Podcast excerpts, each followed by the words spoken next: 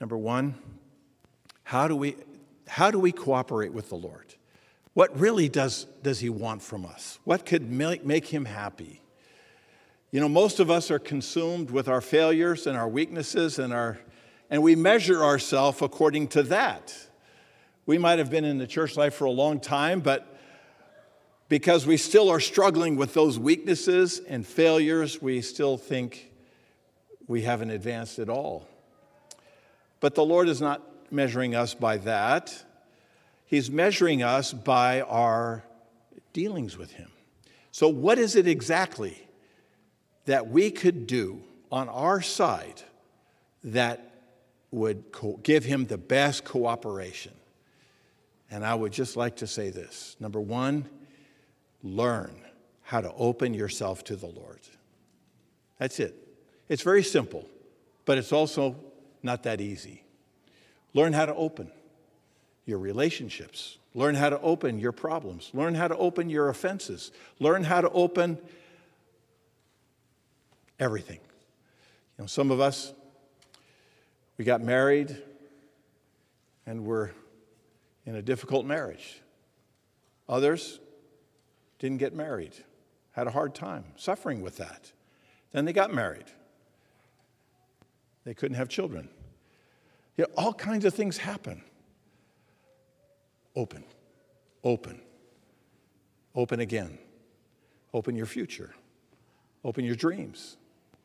We have to get really good at this. We have to become really good at being those open vessels. And when I say open, it also implies empty. Empty yourself out. Empty out your unhappiness. It's like that breathing hymn, breathing out your sorrow, breathe out your sin. Breathing, breathing. There's an inhaling, there's an exhaling. But number one, learn how to be open. And I would encourage you, you know, the message this morning so good about spending time, taking time to absorb the Lord. I'll, I'll, let me tell you, the first number of minutes that you're with the Lord in the morning should just be opening and open that thing, that thing that's pressing on you right then, that matter that still is unresolved. Lord, I open this to you. She say, How do you do it? Say it. Lord, I open. I open my relationship with my wife. I open my relationship with my son, my daughter. I open my unhappiness about that. I open my frustration with that. Lord, I want you to come in right now and mingle yourself with me in that very spot. Make your home there, in fact. Mingle, blend, saturate that. The second thing that I would tell you that would give the Lord some good cooperation is consecration. Consecration, as the brother shared this morning, is not a promise, it's not a vow, it's permission. Lord, I just give you the freedom, the absolute freedom concerning any matter in my life. I'm open and I'm yours. I put myself in your hands. I let go. I belong to you. My, wow, the Lord goes, yeah, thank you. Are we going to, we can't make this. We can't do this. Only He can do this.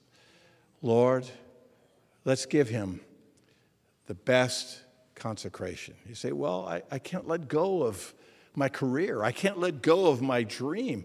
Then you have to go back to point number one and open. Amen? And then the third thing this really isn't something we can do. But then the third thing is we need to realize that no matter what happens, no matter where it comes from, no matter what the source, the Lord is fulfilling his eternal purpose in you through all things.